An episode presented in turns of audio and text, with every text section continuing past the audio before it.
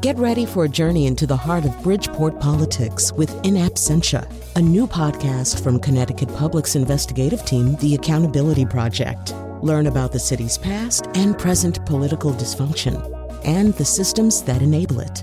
Tune in wherever you get your podcasts.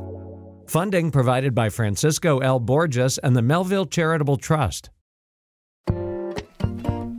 I'm Charlie Nardozzi, and this is the Connecticut Garden Journal. Preserving our landscapes by planting native plants is important for bird and insect life and overall ecosystem health.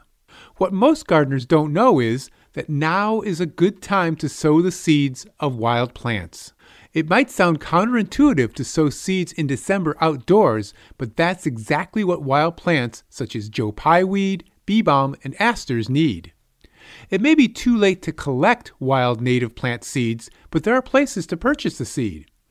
The Wild Seed Project in Maine has sowing instructions and sells small packets of more than 75 native plant species. Go to wildseedproject.net for more information. By sowing seeds in early winter, we're mimicking nature. Wild plants drop seed in fall, and that seed overwinters through the cold, ice, snow, and wet conditions until it germinates in spring. We can do the same thing using 4 inch diameter plastic pots filled with compost amended potting soil, sow the seeds thickly on the surface and cover with coarse sand. Add plant markers too. Cover the large seeds with a thicker layer of sand than the smaller seeds.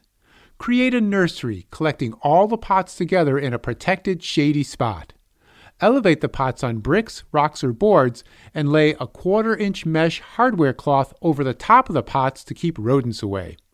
Secure the hardware cloth with rocks or bricks to keep it in place. Then just leave the pots all winter. Come spring, each seed will germinate when it should. Grow out the wildflowers in the pots all summer and divide and transplant them next fall. Next week on the Connecticut Garden Journal, I'll be talking about DIY bird feeders. Until then, I'll be seeing you in the garden.